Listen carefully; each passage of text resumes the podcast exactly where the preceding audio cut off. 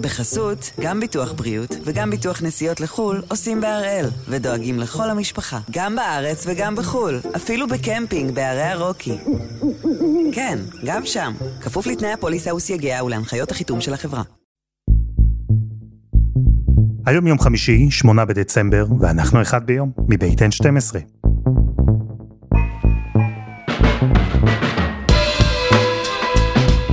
אני אלעד שמחיוף, ואנחנו כאן כדי להבין טוב יותר מה קורה סביבנו, סיפור אחד ביום, בכל יום.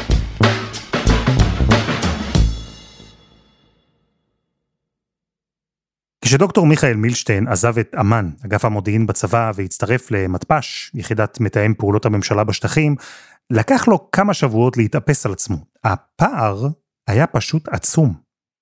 לגמרי, לגמרי, וזה מותיר אותי בכמה כמה ימים, אה, שבועות לא פשוטים של הלם.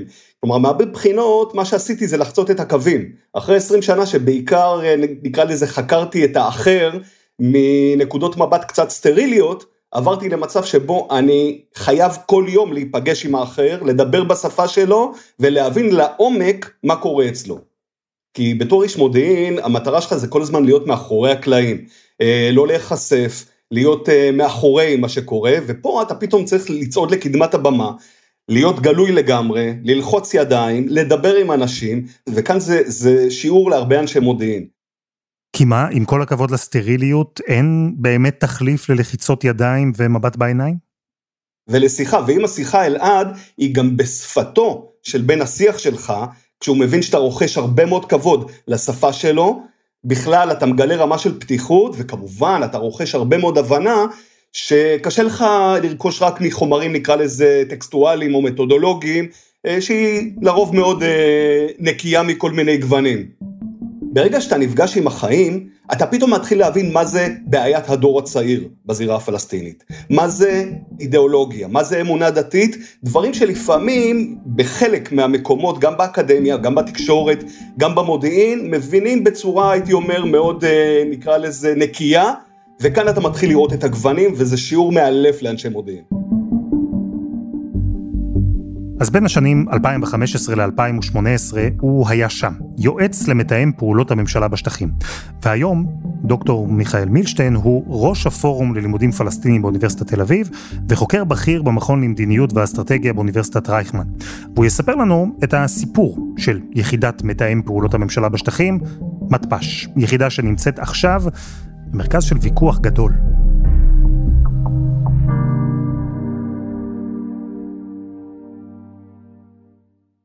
מתפ"ש היא יחידה מיוחדת, אני מרשה לעצמי לומר גם מעט מוזרה, בהתחשב במבנה שלה, בתחומי האחריות שלה, נדבר על כל זה, אבל בעיקר, מתאם פעולות הממשלה בשטחים היא יחידה מאוד חשובה, ולכן כל מה שקורה עכשיו סביבה הוא מאוד חשוב.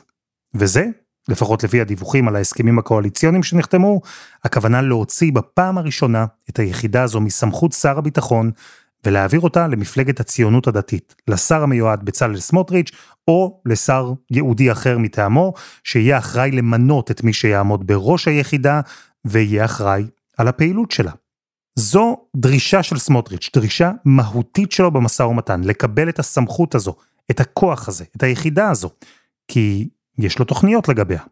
אנחנו עכשיו בפני הזדמנות היסטורית, אחרי שבמשך עשרות שנים לא הייתה לנו ממשלת ימין על מלא, וגם ממשלות הימין היו גורמים שלא אפשרו לממש את המדיניות הזאת, ועכשיו mm-hmm. אנחנו באמת צריכים וחייבים לממש מה שהבטחנו. אין תירוצים.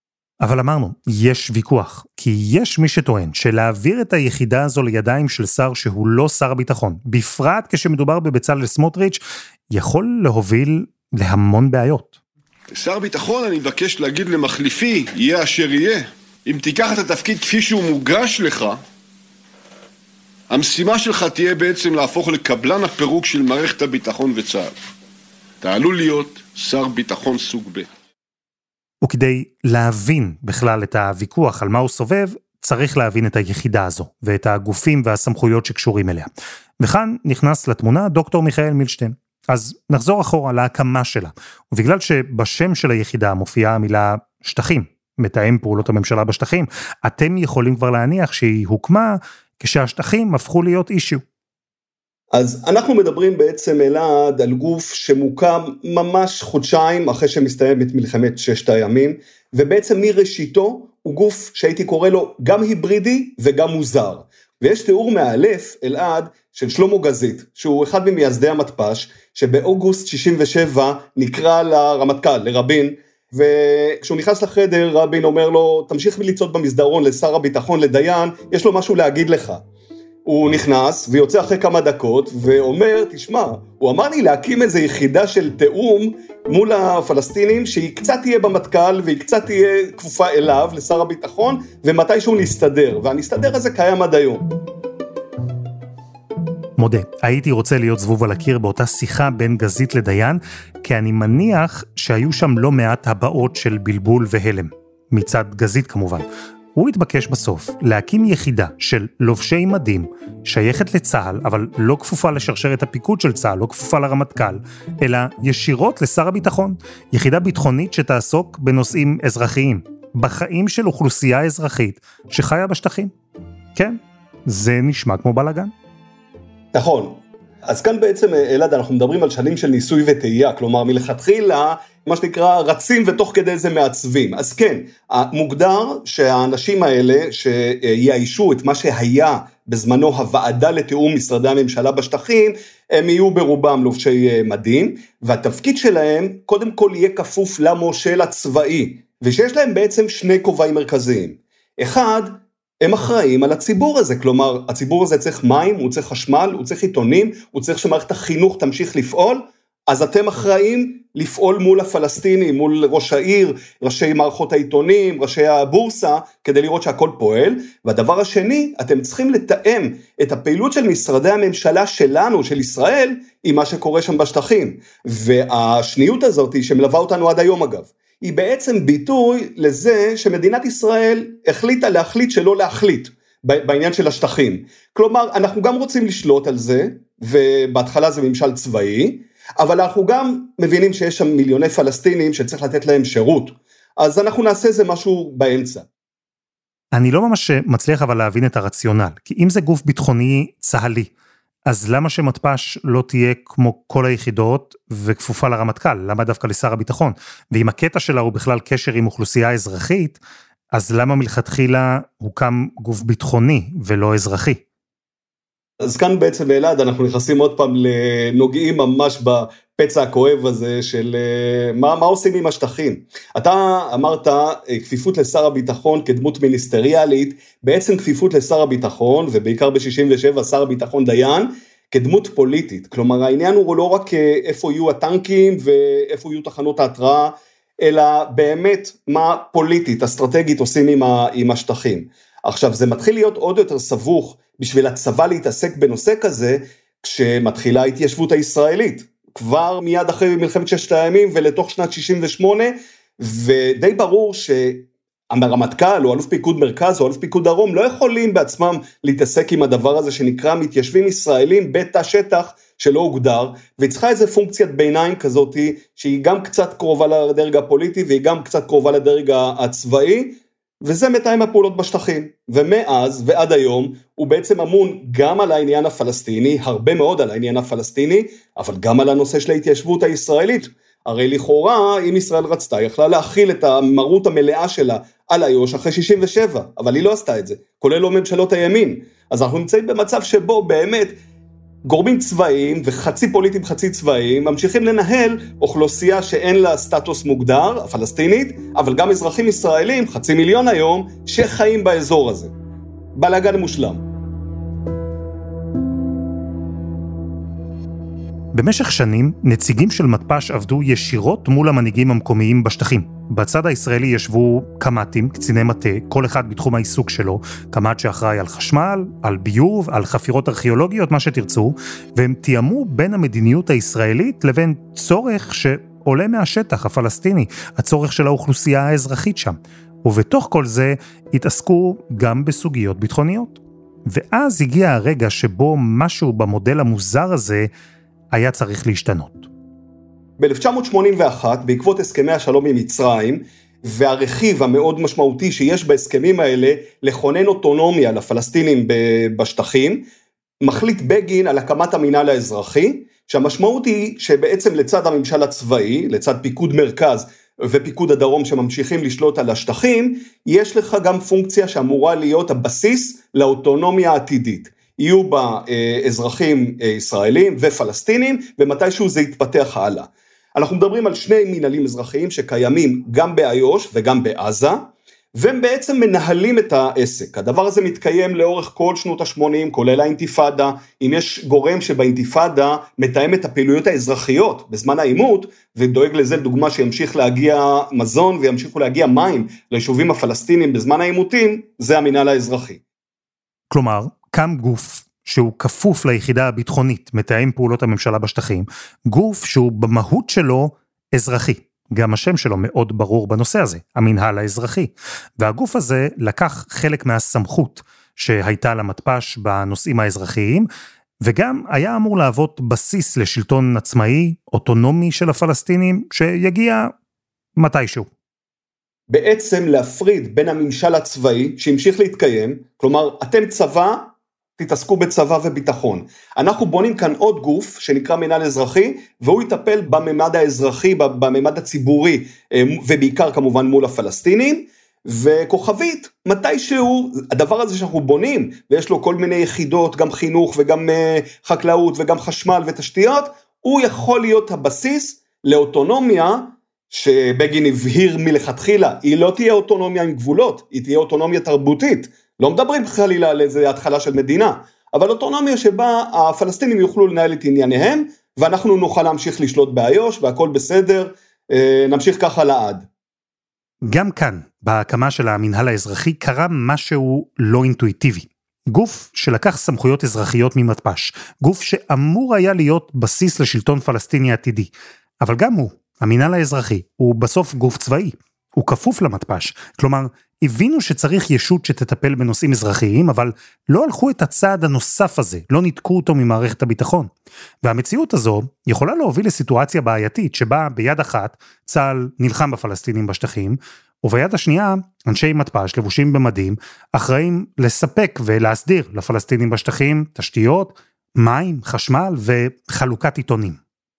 כשבוראים את המינהל האזרחי ב-81, לא מצויה בראש האינתיפאדה של 87. כלומר ההנחה היא, והיא הנחה שמתנפצת ב-87, שעם שלום כלכלי, ואם אה, תן לפלסטינים את הפיתה שלהם, את השמן זית ואת ההיתר עבודה, אתה יכול להתקיים ככה לעד.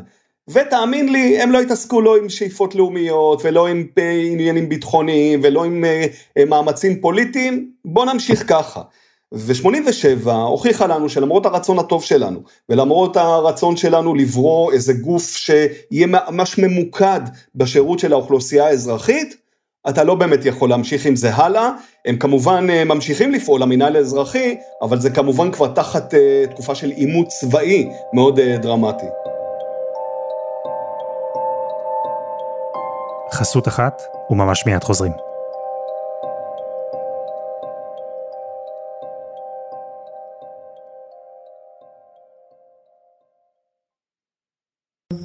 בחסות, גם ביטוח בריאות וגם ביטוח נסיעות לחו"ל עושים בהראל, ודואגים לכל המשפחה, גם בארץ וגם בחו"ל, אפילו בקמפינג בערי הרוקי. כן, גם שם, כפוף לתנאי הפוליסה וסייגיה ולהנחיות החיתום של החברה. אנחנו עם הסיפור של יחידת מתאם פעולות הממשלה בשטחים, מתפ"ש, יחידה שהוקמה אחרי מלחמת ששת הימים כזרוע ביטחונית, אזרחית, לטיפול באוכלוסייה שחיה בשטחים, אחר כך הצטרף אליה גם המינהל האזרחי. ועכשיו, בפעם הראשונה, לפי ההסכם הקואליציוני בין הליכוד לציונות הדתית, היחידות האלה יעברו מסמכותו של שר הביטחון לשר אחר, בצלאל סמוטריץ' או שר מיוחד מטעמו. ואם אמרנו שהעבודה של מתפ"ש והמינהל האזרחי עמדו במבחן בזמן האינתיפאדה הראשונה, תקופה של עימות צבאי, בשנות התשעים האתגר היה אחר. כי זו הייתה תקופה של שיחות שלום. אז בעצם הסכמי אוסלו הם לא רק תפנית בתולדות הסכסוך הישראלי-פלסטיני, הם ממש סוג של אה, אירוע מעצב מבחינת המתפ"ש. מפני שעד ההסכמים בעצם הם הריבון, כלומר המתפ"ש הוא הריבון בפועל, מקצה לקצה כמעט, למעט עניינים צבאיים וסיכוליים שקשורים לשב"כ, הם הגורם שנותן מענה אה, מלא. פתאום נולדת כאן ישות שמוגדר שהיא חולשת בשלב הראשון על הערים המרכזיות, שהופכת להיות הריבון בשטחים הפלסטינים באזורי A. המתפ"ש עצמו, המנהל, יוצא פיזית מהערים האלה ומתחיל להתמקם במרחבים אה, הפריפריאליים, בפאתי הערים האלה, ובמקום מפקדות שהיו בתוך הערים, נוצר אה, אה, מושג חדש שנקרא מת"ק, מפקדת תיאום וקישור, עד היום בכל מחוז מרכזי באיו"ש יש מת"ק, יש מת"ק ג'נין ושכם ובית לחם ועוד, ובעזה לדוגמה, שבה היה מנהל אזרחי, ונוכח העובדה שכבר אין שליטה ישירה על פלסטינים, בעצם מבוטל המנהל האזרחי, והוא הופך להיות מפקדת תיאום וקישור שקיימת עד היום בארז, כשהפעילות המרכזית כרגע, או משנת 94 של תיאום הפעולות בשטחים ושל בא כוחו המנהל האזרחי, הוא קודם כל לטפל בבעיות שקשורות לשטחים שבשליטת ישראל, כלומר אזורי C, ששם גם נמצאות אה, כל ההתנחלויות, ואזורי אה, B, ששם יש שליטה אה, ביטחונית מלאה של ישראל, אבל אזרחית של הפלסטינים, ודבר חדש, תיאום, תיאום מול, ה, מול הישות הזאת, שנקראת הרשות, בכל, ה, בכל המישורים. הסכמי אוסלו הביאו שינוי גדול במנהל האזרחי ובמתפ"ש, עם צמצום בסמכויות ובעיקר בטריטוריה שבה הם פעלו. צמצום שישראל אגב לא נרתעה ממנו, להפך, היא עודדה את המצב הזה שבו הגופים הישראלים יהיו אחראים פחות על חיים אזרחיים של פלסטינים בשטחים. ובפעם הראשונה, מתפ"ש, שהיה רגיל להתנהל מול מנהיגים פלסטינים מקומיים, מצא את עצמו מול כתובת אחת, הרשות הפלסטינית. היא, הרשות, קיבלה את הסמכויות לנושאים האזרחיים בשטחי A. והגופים הישראלים טיפלו מאותה הנקודה בפלסטינים שלא חיו תחת שליטת הרשות, אבל בעיקר באזרחים ישראלים, שחיים בשטחים, ביישובים, בהתנחלויות. ואז שוב שינוי, וגם השינוי הזה נכפה מהשטח. אחרי האינתיפאדה הראשונה, ואחרי הסכמי אוסלו, שוב עימות שהעמיד את כל היחסים במבחן. האינתיפאדה השנייה. באמת זה הופך לסופר סופר מורכב. אתה כמובן נמצא במצב של חיכוך מאוד קשה עם הרשות הפלסטינית, אבל היי, יש באמצע 2.5 מיליון פלסטינים שצריך לדאוג להם, קודם כל לאלה שנפצעו ונפגעו בקרבות, ב' למערכות של החינוך והבריאות והמזון והתשתיות והביוב. כל הדברים האלה הופכים את המתפ"ש באותם שנים לרגל מרכזית מאוד בכל מה שנוגע לאסטרטגיה ולייצוב של המציאות, באיו"ש בעיקר. כלומר, יש לנו את השב"כ שעושה סיכולים, ויש לנו את צה"ל שפועל אה, באמצעות הכוחות אה, הצבאיים, ויש לנו את המשטרה שדואגת לסדר ציבורי, אבל כל אלה חייבים את הרגל הרביעית, והיא המתפ"ש, שבלעדיה אתה לא באמת מצליח ליצור אה, ייצוב מציאות, ולמעשה עד היום אנחנו מדברים עליה כרגל מרכזית, אתה יודע מה? בעצם אלעד המרכזית היום, שמצליחה לייצב לנו את המציאות בשטח שהוא כל הזמן רוכש. החשיבות, הייחודיות של מתפ"ש התחדדו מאוד בתקופה הזו במהלך האינתיפאדה השנייה. הצורך בגורם מייצב, גורם שמסתכל על הטווח הארוך, שיש לו קשר הדוק, ישיר, רציף עם הרשות הפלסטינית, עם מנהיגים מקומיים. ובעצם מאז התקופה שאחרי האינתיפאדה השנייה ועד היום, המודל נשאר בערך אותו הדבר. יש צמצום מסוים בסמכויות של מתפ"ש והמינהל האזרחי, הרשות הפלסטינית למשל קיבלה עוד סמכויות, הממשלה בישראל לקחה עוד סמכויות, במיוחד בכל מה שקשור למאות אלפי אזרחים שחיים מעבר לקו הירוק, בגלל שההתיישבות שם הלכה וגדלה. אבל עדיין, יש תיאום שוטף, יומיומי, בין ישראל לרשות הפלסטינית, ויש המון נושאים שמתפ"ש והמינהל האזרחי עוסקים בהם גם היום. רוב הישראלים שאני מדבר איתם, אין להם מושג ירוק, איך עובד, מה קורה שם מעבר להרי החושך של, ה, של השטחים, איך שלושה מיליון פלסטינים יום יום קמים ומדליקים את האור ויש אה, יש אה, אור ופותחים את הברז ויש אה, מים, וכשאתה בודק את תחומי האחריות ואת מה עושה המתפ"ש ביום יום, זה בעצם מקצה לקצה כל מה שמקיף את החיים, החיים כולם, לא רק של הפלסטינים באיו"ש, כלומר, זה אומר לדאוג לאישורים של קווי חשמל וקווי מים וסלולר, לדוגמה דיונים, האם לשים אה, דור 4 או דור 5 לשירות הפלסטינים, סוגיה שהיא חצי אזרחית, אבל ממש חצי מודיעינית ביטחונית גם. כל מה שנוגע לקידום של פרויקטים אזרחיים, אם הבלגים או השוודים רוצים להקים אזורי תעשייה בטול כרם ובית ג'נין, צריך מישהו שיחבר בין כל העניין וגם ייתן אישורים לסיפור הזה. זה לצד כל הסיפור של הנפקת ההיתרים. הדבר הגדול הוא כמובן ההיתרים לפועלים, כמעט 30 אחוז היום מכוח העבודה הפלסטיני עובד פה בישראל, אה, אבל גם היתרים לסוחרים, גם היתרים לאנשי עסקים, גם היתרים לאנשי אקדמיה. אתה מרצה בביר זית ויש לך הרצאה בפרינסטון. זה לא שאתה יכול לעלות על מטוס וישר אה, ללכת, אתה צריך היתר, וכמובן התיאום הביטחוני שדיברנו עליו, שבמסגרתו יש ועדות שמתכנסות בקביעות עם נציגי שני הצדדים ושיח יומיומי עם ישראלית נכנסת בלי כוונה עם הרכב לקלקיליה, עם גנב ברח מניידת משטרה ישראלית מטייבה ונכנס לתוך טול כרם, אם יש חיפוש אחרי נעדרים זה אה, שיח של 24/7. כל זה לצד כל הטיפול באוכלוסייה האזרחית הישראלית שנמצאת באיו"ש ואתה רואה שבעצם שני הצדדים ממשיכים לשמור על המרקם הזה של תיאום גם אזרחי וגם ביטחוני, ובסופו של דבר החיבור ביניהם מביא לייצוב של המציאות. וכאן אנחנו מתחברים למה שקורה עכשיו, להסכם הקואליציוני שסיכם את ההעברה של מתפ"ש והמינהל האזרחי משר הביטחון לידיים של בצלאל סמוטריץ'. והשאלה הכי בסיסית המתבקשת היא אם זה בכלל משנה. עד כמה השר האחראי יכול להכתיב מדיניות, יכול לשנות את המציאות בשטח. אז אני, אני אגיד את זה בצורה הזאת, אלא בגלל שבסוגיה הפלסטינית אין דברים טקטיים, אין דברים קלים, כל דבר הוא אסטרטגי. הזזת אבן אחת מפה לשם, כמעט כל סוגיה כזאת עולה לדיוני אה, ממשלה או קבינט ודורשת גם את האישור. מרגע שהאישור הזה ניתן, לשר יש מרחב פעולה. לשר עצמו יש כמובן מרחב אה, השפעה מאוד מאוד גדול, אבל לרוב הוא בתוך מסגרת המדיניות והסמכויות שנקבעת בממשלה עצמה. אז ההישג של סמוטריץ' הוא ברור. הוא רוצה ליישם מדיניות ימין, הוא רוצה להשפיע על מה שקורה בשטחים. וזה, אחריות על מתפ"ש, על המינהל האזרחי, זה כלי מאוד חשוב בדרך לשם. וכאן עולות שאלות, כי אנחנו לא באמת יודעים מה יקרה כשמתפ"ש תעבור לידיים של סמוטריץ'. דבר אחד אבל כן ברור, וזה שהשינוי כשלעצמו הוא דרמטי. יבואו ויאמרו, מה הבעיה? יש כאן סוגיה בירוקרטית, ארגונית, העברת את החדר הזה מהבניין ההוא לבניין ההוא, הכל בסדר, מתפקדים אותו דבר, אבל בעצם זה רעידת אדמה. אז נתייחס לשאלות בכמה רמות. הראשונה, הקשר שבין מתפ"ש לבין שר הביטחון ומערכת הביטחון. כי אפשר לתהות אם מלכתחילה היה היגיון שמתפ"ש בכלל תהיה שם, במשרד הביטחון. עם עצם העובדה שיחידה כזו פעלה תחת הסמכות של דיין ב-67, הוא לא עניין יותר פוליטי מאשר ביטחוני. ואולי ניתוק של מתפ"ש ממשרד הביטחון לא יוביל לבעיות. יש מי שטוען שלא, ויש מי שטוען שכן.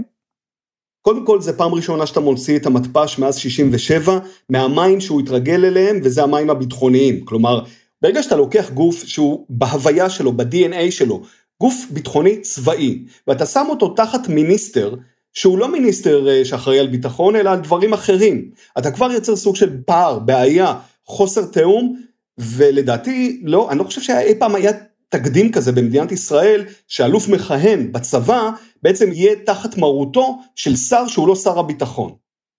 אז זו שאלה ארגונית, אבל יש גם שאלה פרסונלית. אין ספק שסמוטריץ' מבין איך מתפ"ש עובדת. יש לו גם רקורד של שר חרוץ וטוב, אבל יש שאלה לגבי העמדות שלו ואיך הן ישפיעו על העבודה של היחידה. סמוטריץ' הגיש בעבר כבר יותר מפעם אחת הצעת חוק לביטול המנהל האזרחי. המשמעות היא ש-400 אלף ישראלים שחיים מעבר לקו הירוק יעברו מיד לטיפול לסמכות ממשלת ישראל, כמו מיליוני ישראלים שחיים בתוך הקו הירוק. מי שתומך בצעד כזה כמובן יגיד שזה רעיון מצוין. המתנגדים טוענים שזה בעצם סיפוח לא רשמי. אז זו למשל שאלה אחת. יש עוד. עד כמה סמוטריץ' ישתמש בסמכויות שיהיו לו כדי לקדם בנייה בשטחים, לממש את המצע שלו תוך שהוא מנסה לזרז בנייה מסיבית בהתנחלויות. מה זה יעשה לישראל במישור הדיפלומטי למשל? עד כמה הוא יכווין את מתפ"ש לשתף פעולה עם הרשות הפלסטינית? ומה אם חלילה שוב נמצא את עצמנו בעימות בשטחים? ושוב, אלו שאלות, וכל אחד יכול להגדיר מה דעתו בהן. אבל למיכאל יש בעיקר בעיה כללית אחת. לא עם השינוי, אלא בעיקר עם מה שמוביל לשינוי. אם זה היה חלק מתוכנית עבודה או מהלך מחשב סדור ומעמיק עם יעד אסטרטגי, הייתי אומר לך, האמת, לא רע, לא רע, זה כיוון מעניין. אבל מכיוון שזה נעשה באחת, ממש באבחה הדבר הזה, וכמובן שהמניע המרכזי כאן זה סוג של, אה, אה, נקרא לזה שיח פוליטי והסכמים קואליציוניים, אם החלטת שהמטרה המרכזית היא החלת הריבונות הישראלית באיו"ש כולה, גם אם בהדרגה, אז זה, זה צעד נדרש. אבל מכיוון שהמדינה לא קיימה את הדיון הזה, ואף אחד לא הגדיר שהסכמנו וזה היעד, אז אנחנו נכנסים ליותר בלגן ארגוני, מדיני, ביטחוני, מאשר למשהו מסודר. כי מהפכנות במציאות הנוכחית, אה, אלעד, לדעתי המשמעות שלה היא להכניס בדיוק את הגיץ הזה, את הניצוץ הזה, שנדרש לתוך חבית שהיא מלאה בעדים כבר כמה חודשים טובים, ויכול להיות שאנחנו נמצא את עצמנו במציאות הרבה יותר בעייתית בגלל מהלכים אה, לא מחושבים ודרמטיים.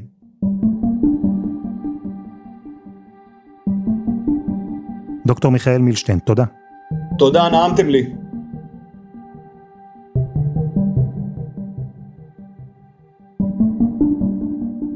וזה היה אחד ביום של N12. אנחנו גם בפייסבוק, חפשו אחד ביום, הפודקאסט היומי. אנחנו שם. העורך שלנו הוא רום אטיק, תחקיר והפקה רוני ארניב, עדי חצרוני ודני נודלמן, על הסאונד יאיר בשן שגם יצר את מוזיקת הפתיחה שלנו, ואני אלעד שמחיוף. אנחנו נהיה כאן שוב גם בשבוע הבא.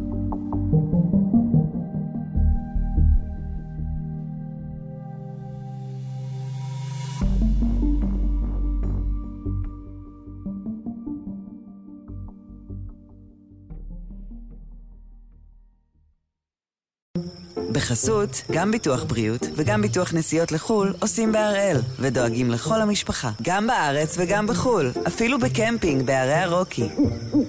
כן, גם שם, כפוף לתנאי הפוליסה וסייגיה ולהנחיות החיתום של החברה.